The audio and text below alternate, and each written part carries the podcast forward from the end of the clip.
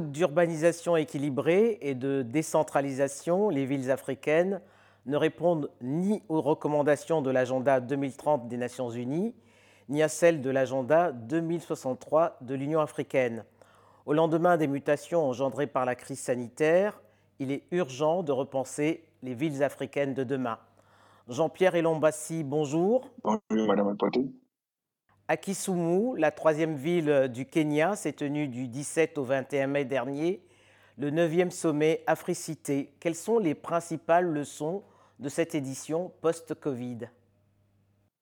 La ville de Kisumu a été choisie euh, justement parce qu'il euh, y avait peu d'attention euh, que les pays africains mettaient sur ces villes intermédiaires, dont le rôle est pourtant si important sur la structuration des économies locales, sur la rétention des populations qui sinon émigreraient pour gonfler les grandes villes, et sur la capacité de nos pays à avoir plus de résilience dans leur territoire. Euh, parce que les grandes villes sont euh, très ouvertes à l'économie de marché, à l'économie mondiale, alors que les villes intermédiaires sont euh, beaucoup plus en, en, en cheville avec l'arrière-pays rural, dont ils structurent la vie. Donc, notre point de vue a été de commencer une réflexion nouvelle sur la gestion de l'urbanisation à partir des villes intermédiaires.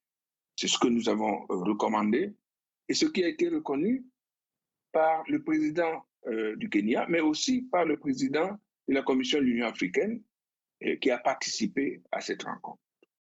L'objectif, Jean-Pierre Elombassi, de, des sommets Africités, c'est de faire progresser la décentralisation et la gouvernance locale afin d'améliorer le niveau de vie des, populations.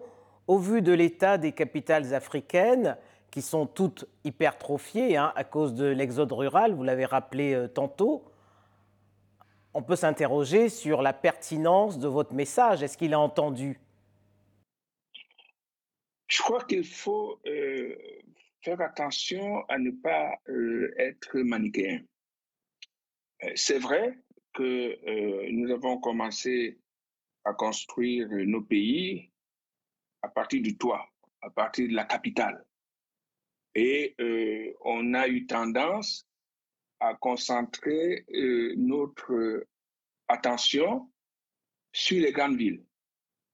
Et c'est vrai que les grandes villes sont celles qui nous connectent au marché mondial.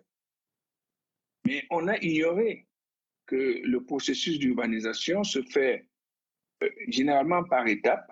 On quitte le village vers la petite ville, ensuite la petite ville vers la ville moyenne, et de la ville moyenne, on va vers la grande ville, et peut-être de la grande ville à l'étranger. Donc, si on fait un aménagement du territoire raisonnable, si on distribue les activités économiques sur l'ensemble du territoire, ce qu'on appelle l'hypertrophie des grandes villes, peut diminuer et doit diminuer. Parce que à, une taille donnée, euh, la ville commence à produire des déséconomies et devient, euh, et devient étouffante pour les gens qui y habitent. C'est pour ça que nous avons demandé qu'on rabatte les cartes, qu'on renonce à construire l'Afrique à partir du toit, mais qu'on commence par les fondations, c'est-à-dire à partir des, des, euh, des, éléments de base de nos sociétés, les villages et les villes intermédiaires.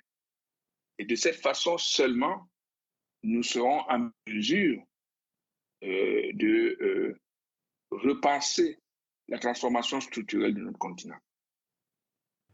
Mais Jean-Pierre Elombassi, une bonne politique de la ville pourtant, pour l'urbaniste que vous êtes, doit être conçue planifier et anticiper. Comment expliquer que le cœur historique de toutes les capitales, hein, qui, qui, date de l'époque euh, coloniale, l'ait été, alors que le développement euh, des capitales, notamment, a été, pensé sans plan directeur Ce, n'est pas tout à fait exact. Aux premières heures des indépendances, je vous ai dit, la préoccupation a été de euh, mériter de participer euh, au Conseil des Nations en ayant des villes présentables. Et la plupart des grandes villes d'Afrique, grandes capitales d'Afrique, ont été planifiées. Sous la colonisation d'abord, et aux premières années d'indépendance aussi. Et euh, ce qui s'est passé, c'est qu'il y a eu une telle attention sur les grandes villes que les villes intermédiaires ont été abandonnées.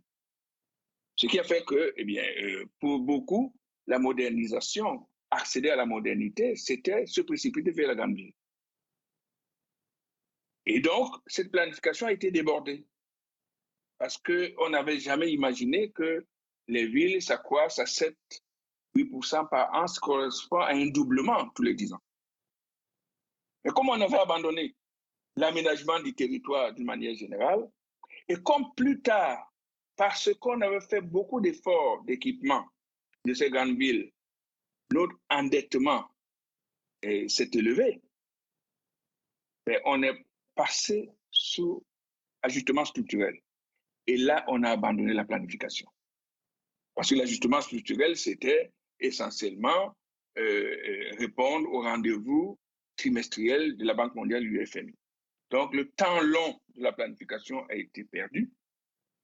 Il a été perdu dans les grandes villes, d'où un, phénomène euh, de croissance extraordinaire de, l'habitat sous-intégré des, bidonvilles. Et a été évidemment perdu pour euh, les, petites villes et les villes moyennes et tout ce qui est périphérie des pays, d'où un sentiment d'abandon total des populations dans ces villes-là. Il faut donc retrouver la planification et l'aménagement du territoire. C'est une des réflexions qui est sortie de Kisumu. À l'horizon 2040, deux tiers des Africains qui s'installeront en zone urbaine le feront dans des villes moyennes ou intermédiaires. En raison du manque d'infrastructures elles sont des villes de passage hein, aujourd'hui. Comment faire des villes intermédiaires, comme le préconisent justement les agendas des Nations Unies et de l'Union africaine? D'abord, on n'a pas le choix. Si on ne le fait pas, alors je ne donne pas cher de nos villes je ne donne pas cher de nos régimes politiques. On ne peut pas abandonner 40% de sa population et croire qu'on peut vivre dans des régimes qui euh, persistent sans contrat social avec ces populations. Ce n'est pas possible. C'est pour ça qu'à Kisumu, on a dit qu'il faut vraiment repartir la planification et, euh, et l'aménagement du territoire pour mieux distribuer les activités économiques et les populations dans l'ensemble du territoire national. Et je crois qu'il est très important qu'on euh, mette l'attention qu'il faut pour qu'on recommence à retrouver le temps long. J'ai d'ailleurs proposé, euh, et, ça a été accepté, que l'une des prochaines réunions des chefs d'État de l'Union africaine porte justement sur le rôle des villes dans la transformation structurelle du continent. Parce que, on le sait, dans dix ans, la moitié des Africains habiteront une ville. Et vous avez dit, 40% de ces des citadins seront dans les villes intermédiaires. On doit partir des villes intermédiaires pour repenser la gestion de l'urbanisation en Afrique.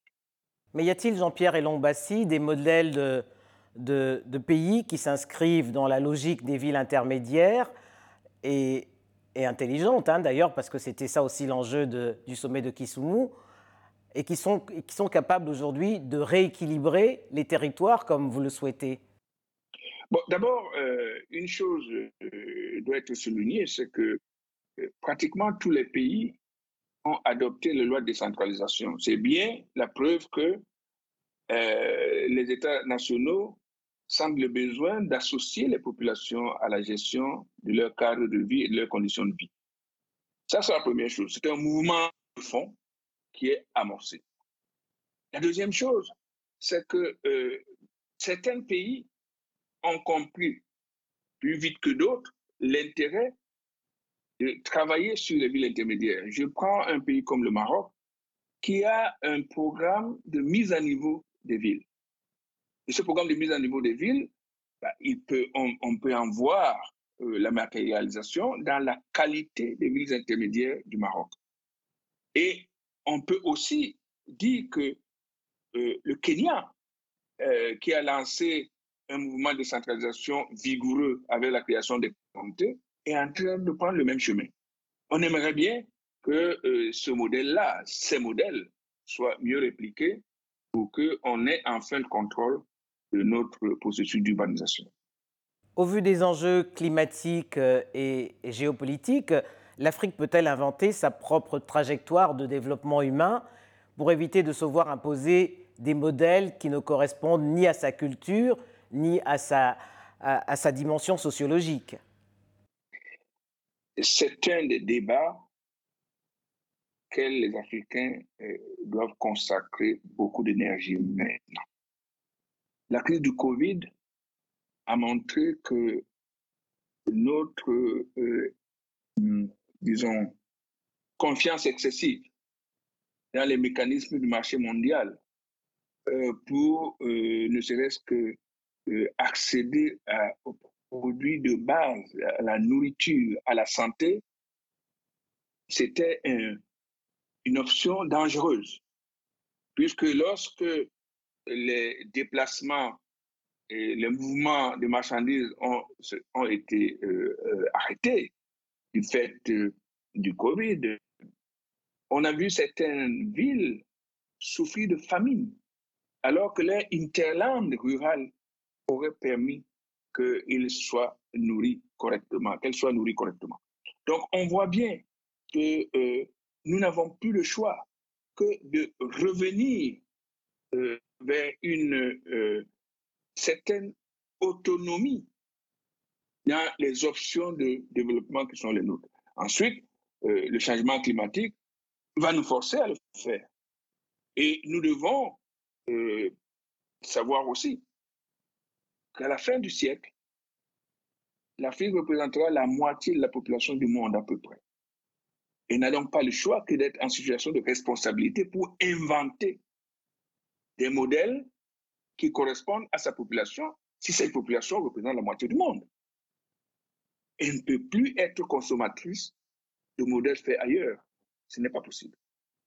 C'est notre génération et la génération qui nous suit qui a la responsabilité d'inventer ce modèle, non pas en tournant le dos aux connaissances scientifiques, aux expériences qui ont été réunies, mais en s'attelant à faire en sorte que tout ce qui existe apporte des réponses concrètes aux situations des Africains.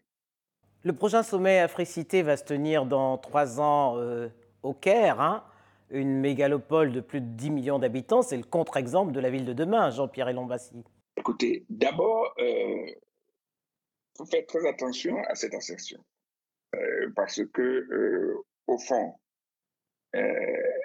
nous devons nous adapter à la réalité. Le principe de réalité voudrait que on sache qu'il y a d'un côté les petites villes et les villes intermédiaires et de l'autre côté les mégalopoles. Chacun jouant son rôle.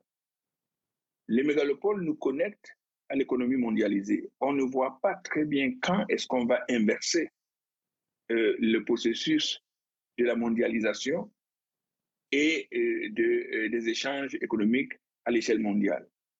Les villes comme le Caire sont des connecteurs de l'Afrique à l'économie mondiale.